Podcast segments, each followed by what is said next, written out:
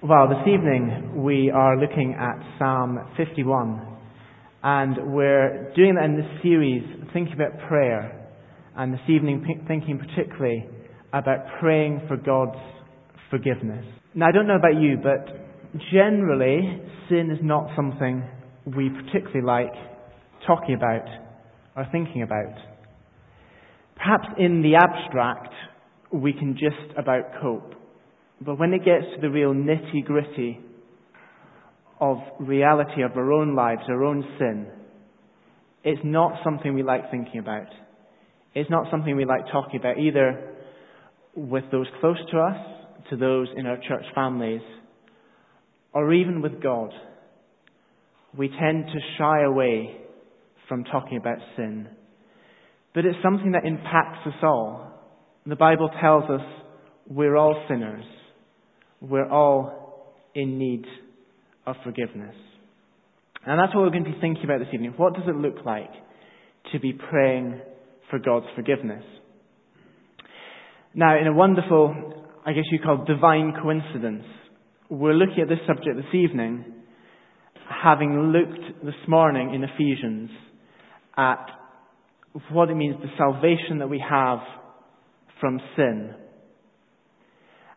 And if you're a follower of Jesus here this evening, I want you to have completely clear in your mind, as we work through this psalm, what we saw this morning. That by God's grace, your sins have been completely forgiven in Christ. Your salvation is sure and certain. So with that in mind, Let's read Psalm 51 together. You can find it on page 474 of the Church Bible, so do turn that up. Page 474, Psalm 51.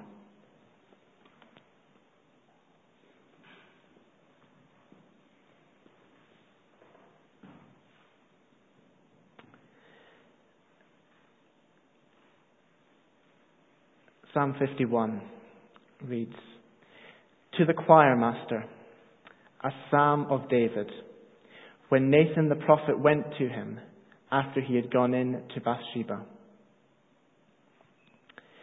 Have mercy on me, O God, according to your steadfast love. According to your abundant mercy, blot out my transgressions. Wash me thoroughly from my iniquity and cleanse me from my sin. For I know my transgressions and my sin is ever before me. Against you, you only have I sinned and done what is evil in your sight, so that you may be justified in your words and blameless in your judgment. Behold, I was brought forth in iniquity, and in sin did my mother conceive me. Behold, you delight in truth in the inward being and you teach me wisdom in the secret heart. Purge me with hyssop, and I shall be clean. Wash me, and I shall be whiter than snow. Let me hear joy and gladness. Let the bones that you have broken rejoice. Hide your face from my sins, and blot out all my iniquities. Create in me a clean heart, O God and renew a right spirit within me. Cast me not away from your presence, and take not your Holy Spirit from me. Restore to me the joy of your salvation, and uphold me with a willing spirit. Then I will teach transgressors your ways, and sinners will return to you. Deliver me from blood guiltiness, O God, O God of my salvation and my tongue will sing aloud of your righteousness. O Lord, open my lips, and my mouth will declare your praise. For you will not delight in sacrifice, or I would give it. You will not be pleased with a burnt offering. The sacrifices of God are a broken spirit, a broken and contrite heart, O God, you will not despise. Do good to Zion in your good pleasure Build up the walls of Jerusalem. Then will you delight in right sacrifices, in burnt offerings and whole burnt offerings. then bulls will be offered on your altar. Let's pray to God.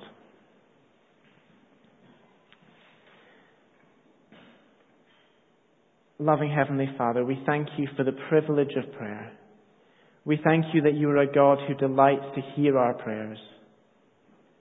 Father, we thank you that you know each one of us, that you know our hearts, that you know our struggles, that you know our sins, that there is nothing hidden from you.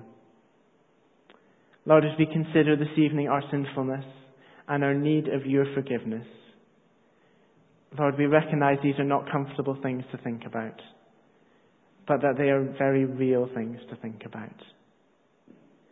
That in this room there are likely some of us who are burdened with guilt. That there are some of us who have never properly considered our sinfulness. And others of us who have grown complacent to our sin. Lord, each of us struggle with sin in different ways, and in different ways have felt the pain that sin causes. Lord, we thank you that you are a God who deals with us in the messiness and reality of everyday life. Open our hearts and our minds to you this evening, we pray, as you speak to us from your word. In Jesus' name, Amen. So the events that form the backdrop for this psalm are set out in 2 Samuel 11 and 12. You see good, great King David the man who'd slayed Goliath, the one to whom God had promised, as we saw last week, to build an everlasting kingdom through his line, has seriously, seriously messed up. It all kicked off one late afternoon. David arose from his couch and was walking around the roof of the king's house. And he sees a beautiful woman bathing. Now, rather than avert his eyes, he decides to make inquiries as to who this woman is. It transpires she's Bathsheba, the wife of Uriah the Hittite. Undeterred, King David sends for her and he sleeps with her. Things then begin to unravel. Bathsheba is pregnant and David is the father and her husband is away with the army fighting the Ammonites. So David hatches a cover up. He'll call her husband back from the battlefield in the hope that Uriah will sleep with his wife on his few days of home leave and will think the baby is his. The plan fails. You see, Uriah is too noble to sleep with his wife, while the rest of his battalion are on the front line. He sleeps in the servants' quarters. So, David reaches for plan B. He sends Uriah back to the battlefield, carrying a letter for his commander, which, unbeknown to Uriah, was his death warrant. The letter read, Set Uriah in the forefront of the hardest fighting and then draw back from him, that he may be struck down and die. And that's what happened. So with Uriah gone, David quickly moves to marry the widowed Bathsheba and hopes he's got away with it all. But his actions weren't hidden from God. 2 Samuel 11 ends with these words the thing that David had done displeased the Lord. And so God sent Nathan the prophet to David to confront him with his sin. And as we can see from the introduction to this psalm, which is part of the original text, this was the context in which the psalm was written. It says, A psalm of David when Nathan the prophet went to him after he'd gone in to Bathsheba. And as we look at this psalm, what's important to grasp is both that it's intensely personal. This is written by King David in this very real, very particular context as he faces up to what he's done, as he faces up to his sin. but it's also meant for a wider audience. Did you see that? It begins to the choir master. It was written to be a hymn to be sung, not just by David, but by the wider group of God's people. So they could join with David in singing this psalm together. Because it can teach us about what it means to pray for God's forgiveness in the reality of our sin. If you're looking at the service sheet, you will see there are four headings. Uh, the good news is I'm skipping over number one. Um, we'll pick that up as we go through um, and focus on the remaining three. So we're going to look first at confessing our sin. Confessing our sin to God. Look with me at verses 1 to 6 of the psalm again. David writes, Have mercy on me, O God, according to your steadfast love. According to your abundant mercy, blot out my transgressions. Wash me thoroughly from my iniquity and cleanse me from my sin. For I know my transgressions and my sin is ever before you. Against you, you only have I sinned and done what is evil in your sight so that you may be justified in your words and blameless in your judgment.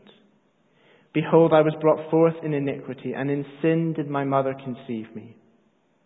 Behold, you delight in truth in the inward being, and you teach me wisdom in the secret heart. Now, there are three things I want to draw out here in David's approaching God with his sin. First of all, David owns his sin. Did you notice how he recognizes it in those first three verses? He talks about my transgressions, verse 1, my iniquity, my sin, my transgressions, my sin. He owns it. He recognizes this sin is his and his alone. He doesn't make excuses. He doesn't seek to downplay it or to justify himself. There's not, none of the kind of often the politicians, you know, mistakes were made. I'm sorry if what I have done has upset you. I was just tired and I allowed things to get on top of me. If you hadn't done that, then I wouldn't have responded in this way. There's no buts. There's no attempt to justify himself. He comes humbly before God. He recognizes his sin. He says, This is my sin. This is me.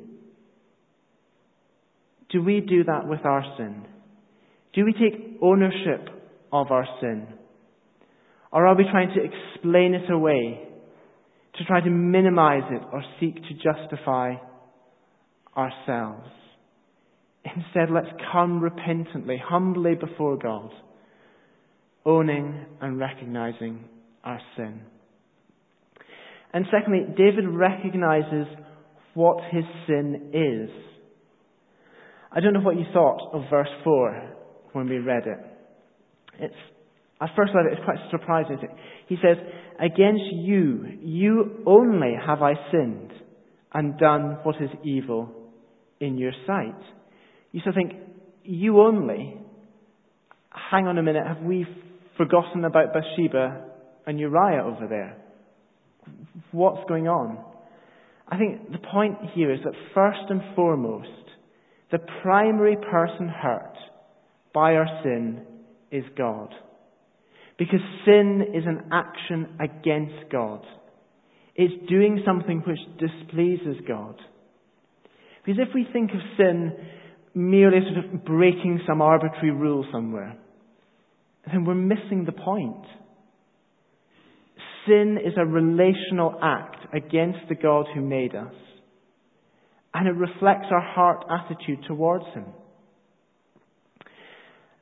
And this, I think, is very countercultural. Our culture, what does it say? It says, if this doesn't hurt anyone, then it's fine. And I think often, even as Christians, we can be tempted to buy into that lie. We justify our actions to ourselves or we downplay in our hearts the seriousness of our sin on the basis that, well, it's not hurt anyone. But instead, let's grasp that our sin is first and foremost against God. Our sin displeases Him. It grieves Him. So I guess the question is, do you and I, do we view our sin as our, the world around us views it? Or do we view it as God views it? Now, let's not misunderstand this verse. The verse is not trying to say Bathsheba and Uriah and the baby weren't hurt by David's actions. They were. This is not downplaying or diminishing in any way the pain of sin on others, but rather it's emphasizing how our sin pains the God who made us. And I think often we can be fairly good at seeing how our sin has an impact on others. Or we can see, looking at something that's happened, the impact that someone's actions has had on someone else. But I think often we can have a very distorted view of actually how our sin grieves the God who made us.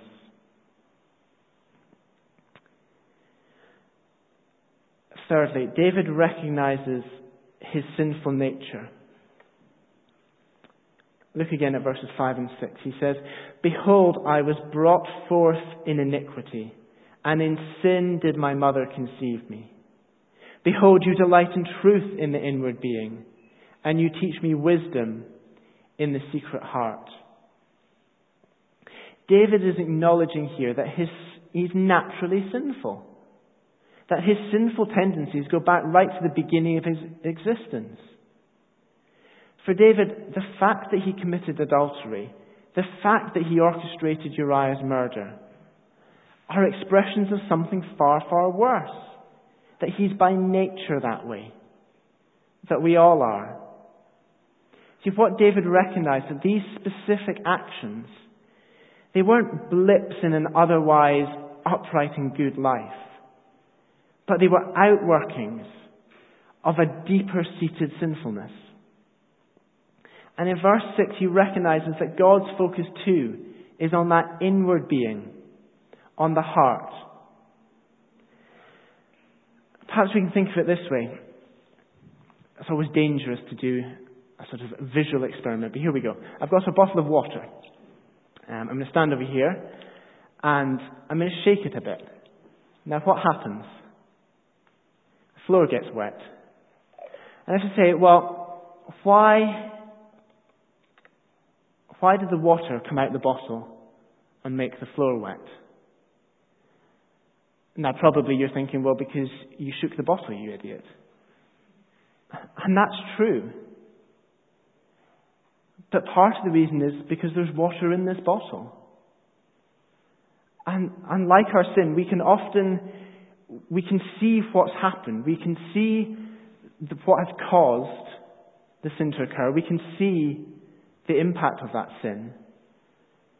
But we ignore what's going on here. We, we ignore the fact that actually that sin has come out of something within us.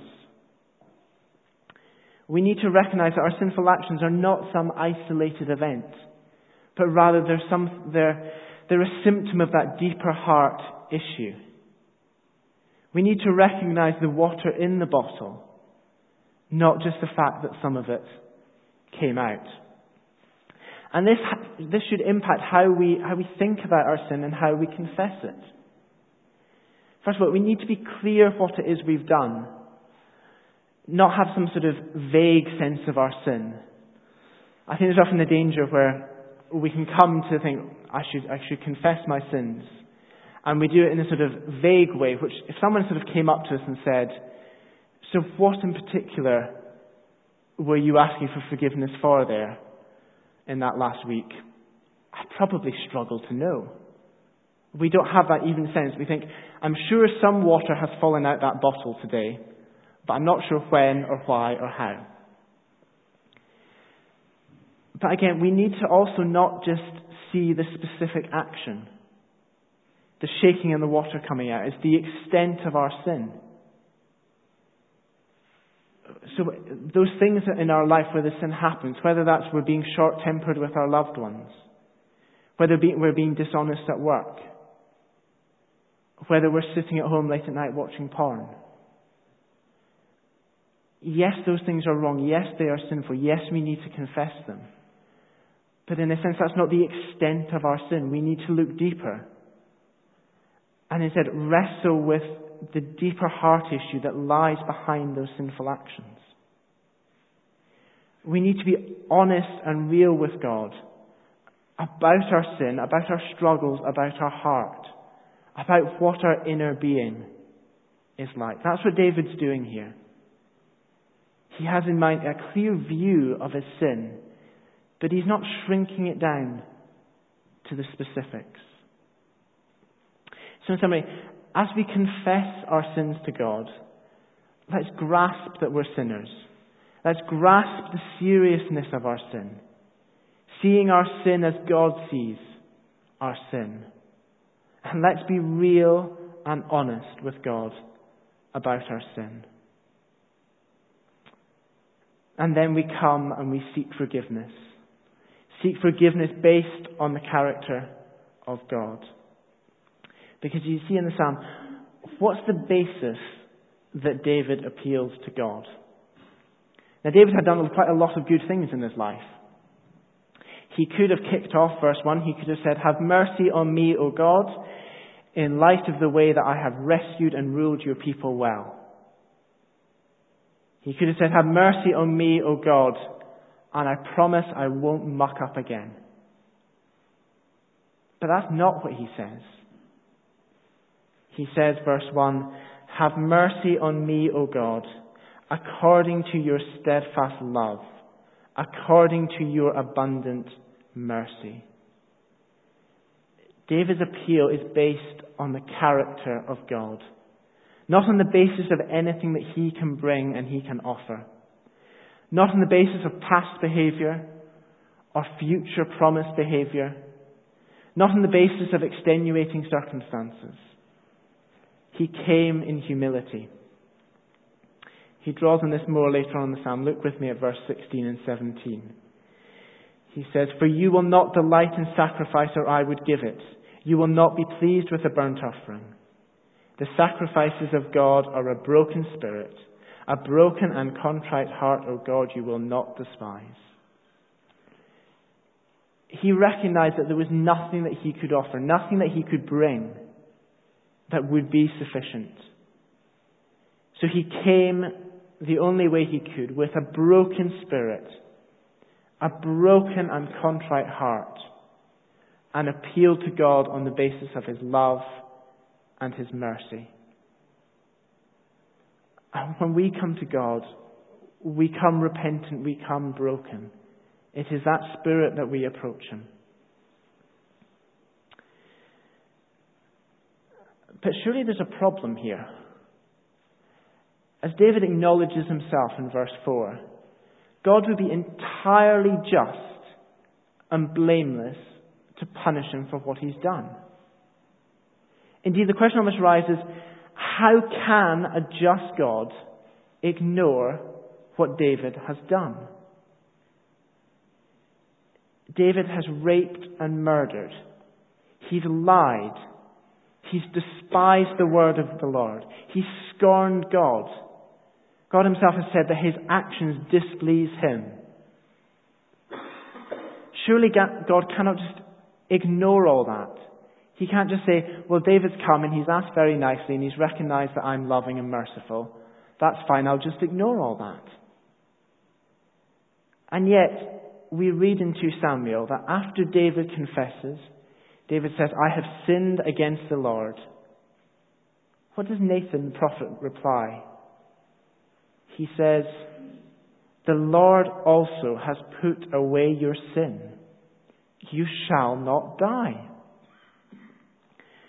And the question is, how can a just God do that? How can that be right?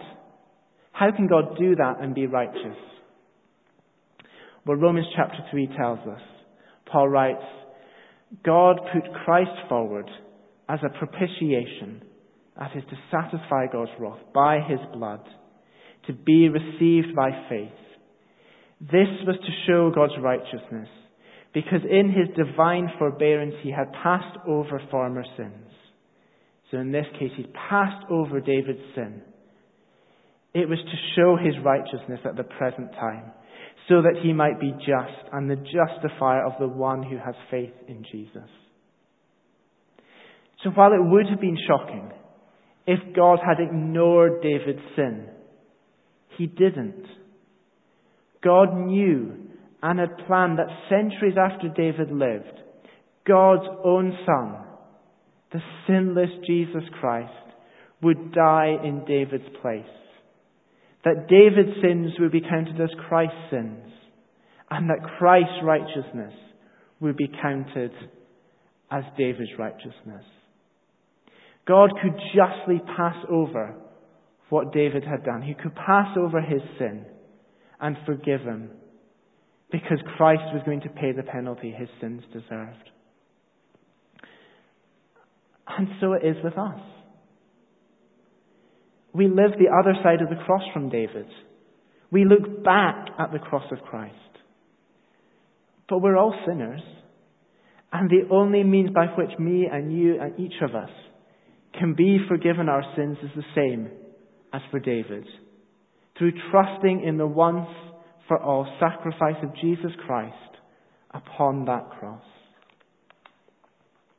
We come to God seeking His forgiveness entirely on the basis of His character, on the basis of His steadfast love, on the basis of His justice and mercy shown to us in Jesus Christ. I think there's three implications that I just want to briefly touch on here. Firstly, don't fall for the devil's lie that God won't accept you for what you've done. Look at David. Look at his sheet. There is no limit to the sin that Christ's death can deal with whoever you are, whatever you've done, humbly turn to God and seek His forgiveness, offered in Christ Jesus. You will not be turned away. And secondly, don't think you can receive God's forgiveness any other way. Don't think you can ignore or reject Jesus, but that everything will be alright because you're pretty good and God is loving and God is merciful and He will let you into heaven in any event. God is always loving. God is always merciful. God is always just. But to expect God to overlook your sins, however minor you consider them to be, however generally good you think you are, is to ask God to suspend his justice, to ask him to stop being just. And he can't do that. And he won't do that. In Christ's sacrificial death on the cross, we see God's love, we see His mercy, we see His justice, we see them in perfect harmony. It is only through trusting in Jesus that we can receive God's forgiveness. And thirdly, as Christians, don't allow the devil to drive you away from God. It's easy to fall into the mindset where we're so ashamed of our sin, we're so ashamed of what we've done, of how we've messed up again, that we feel we can't come to God and seek His forgiveness. It's that natural human instinct. If we've upset someone, we try and avoid them. Don't do that with God. Remember His character. remember that your standing before God does not depend on your performance. Even on your best days, you can only approach God on the basis of His grace. And so too you can approach Him on your bad days. Draw near to God by His grace, seeking His forgiveness in a spirit of repentance. Thirdly, let us seek renewal. Look with me at verses 7 to 12. Verses 7 to 12. Purge me with hyssop, and I shall be clean. Wash me, and I shall be whiter than snow. Let me hear joy and gladness. Let the bones that you have broken rejoice. Hide your face from my sins, and blot out all my iniquities. Create in me a clean heart, O God, and renew a right spirit within me. Cast me not from your presence, and take not your Holy Spirit from me. Restore to me the joy of your salvation, and uphold me with a willing spirit. Now, before we dive in, I just want to say in passing, don't misunderstand verse 11. David here, he, he's acknowledging again that God would be entirely just to cast him from his presence. He would be entirely just to remove his spirit from him. But as we saw this morning, if you are a Christian, by faith you are united to Christ and his spirit forever. Nothing can separate that. So, what is it that David is seeking in these verses? He's seeking to be cleansed from the inside. He's seeking a new, a clean heart. His focus is on his inner being, his inmost self. As he recognized that the issue was deeper than just his outward actions, he recognizes that the solution needs to go further than just helping him not do the same sinful things again. That is not just enough to address the symptoms, but to get to the heart of the issue, our sinful heart. And in Jesus Christ, that is what is on offer. For those who trust in Jesus, His blood shed on that cross cleanses us from all our sin. We're given a new heart. We have His Spirit living within us, renewing us, transforming us more and more into His likeness and image. Our sin has been dealt with once and for all. But we will still struggle with sin. We are a new person with a new glorious future to look forward to. Not one of just condemnation, but one of eternity with God in glory. If you wouldn't call yourself a Christian, this is what God is freely offering in Jesus Christ. And if you are a Christian, it raises the question how, how do we think about this as Christians? Now that our sin has been dealt with, now that we know that Jesus has paid the punishment, is it time to move on, to forget about sin? We need to receive God's forgiveness daily. Remember the Lord's Prayer that Jesus taught us. Give us today our daily bread, and forgive us our debts, as we forgive our debtors. The Apostle Paul writes to, the, to believers in 1 John. He says, If we have no sin, we deceive ourselves, and the truth is not in us. If we confess our sins, he is faithful and just to forgive us our sins and to cleanse us from all unrighteousness. All of us need forgiveness daily. No matter how mature a believer you are, no matter how long you've been a Christian. And this is not about dragging up old sin that has been dealt with. It's daily recognizing our sinfulness and laying hold afresh each day of God's grace in complete assurance of our salvation. It's coming to Him with a repentant heart, recognizing the ways that we have lived that displease Him.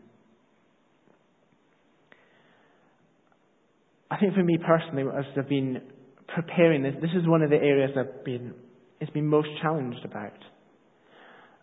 I, I don't come before God and confess my sins as regularly as I should. Perhaps that's true for you too. And I think more generally, there can be a danger that as Christians we can become complacent about our sin. That because God has graciously forgiven us our sins, that because forgiveness has cost us nothing, it's almost like we forget it has a cost at all. And yet it cost Christ his life. So we come before God seeking his renewal within us. Practically praying that God would, by his Spirit, continue to change us, continue to renew us as he has promised to do. Praying like David that we would be filled with the joy of God's salvation and for a spirit that is joyfully willing to follow God's word, as he talks about in verses 8 and 12. Pray not just about the specific sins with which we're struggling, but be praying that by His Spirit He would enable us to overcome the underlying sinful desires within us, and that sin would increasingly lose its appeal as we grow closer and closer to our Saviour. And as we see our life being transformed in that way by the Spirit, that's going to have an impact outwardly. And that's the way David closes this psalm. Look at verses 12 to 19. Restore to me the joy of your salvation, and uphold with me with a willing spirit. Then I will teach transgressors your ways, and sinners will return to you.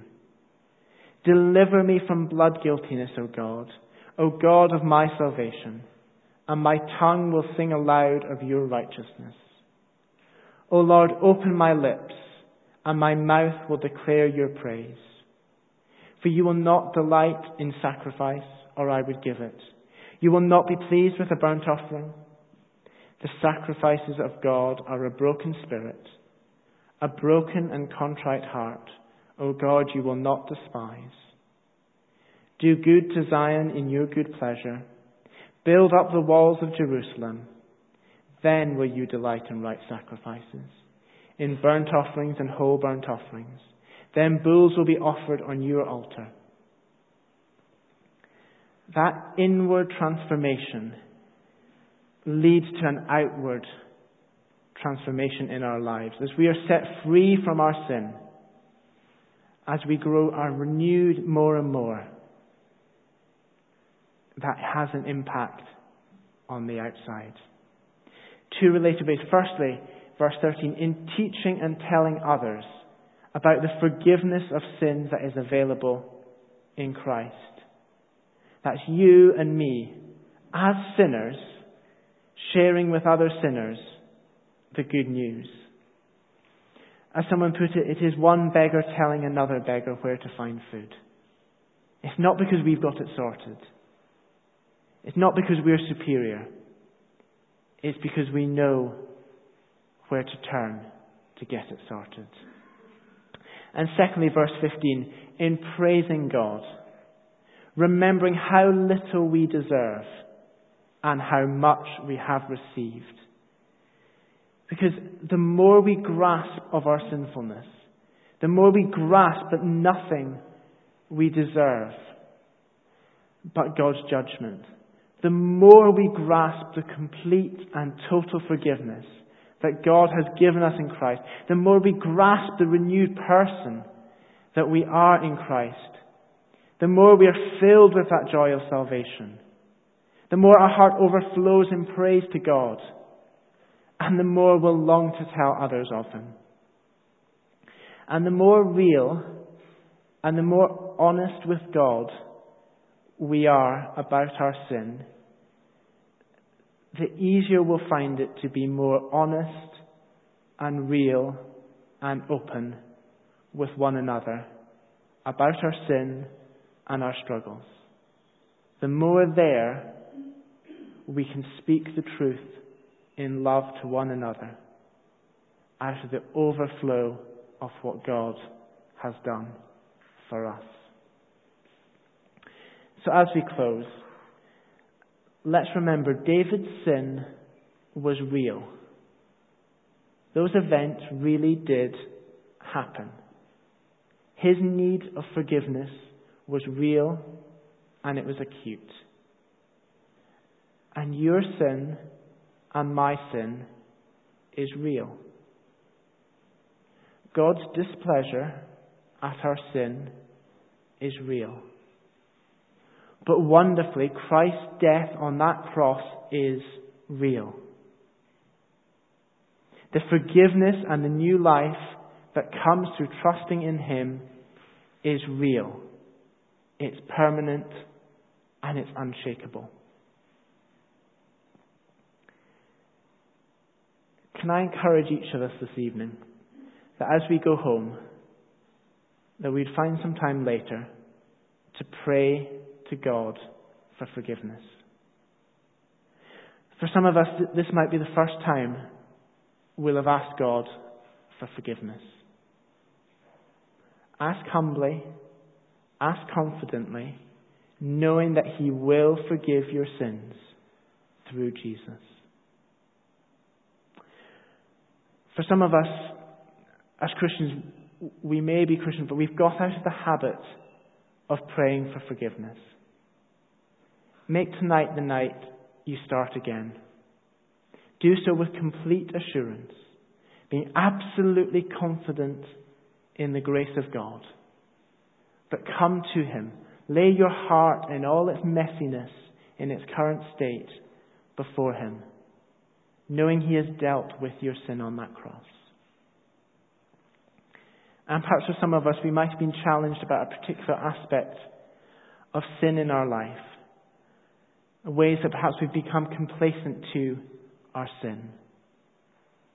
Bring these to your Heavenly Father.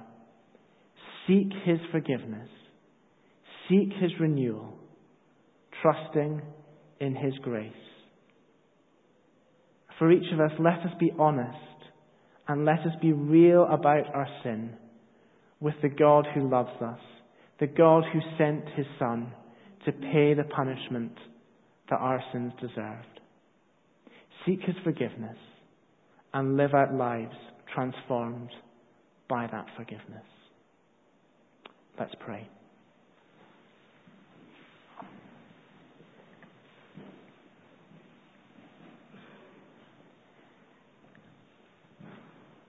This, the power of the cross.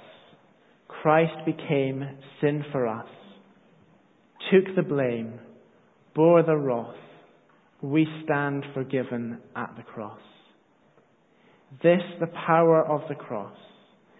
Son of God, slain for us. What a love. What a cost. We stand forgiven at the cross. Father God, we thank you for Jesus. We thank you that he became sin for us, that we stand forgiven at the cross. Lord, help each of us to grasp our very real need of your forgiveness and your gracious provision of it through Jesus. In his name we pray. Amen.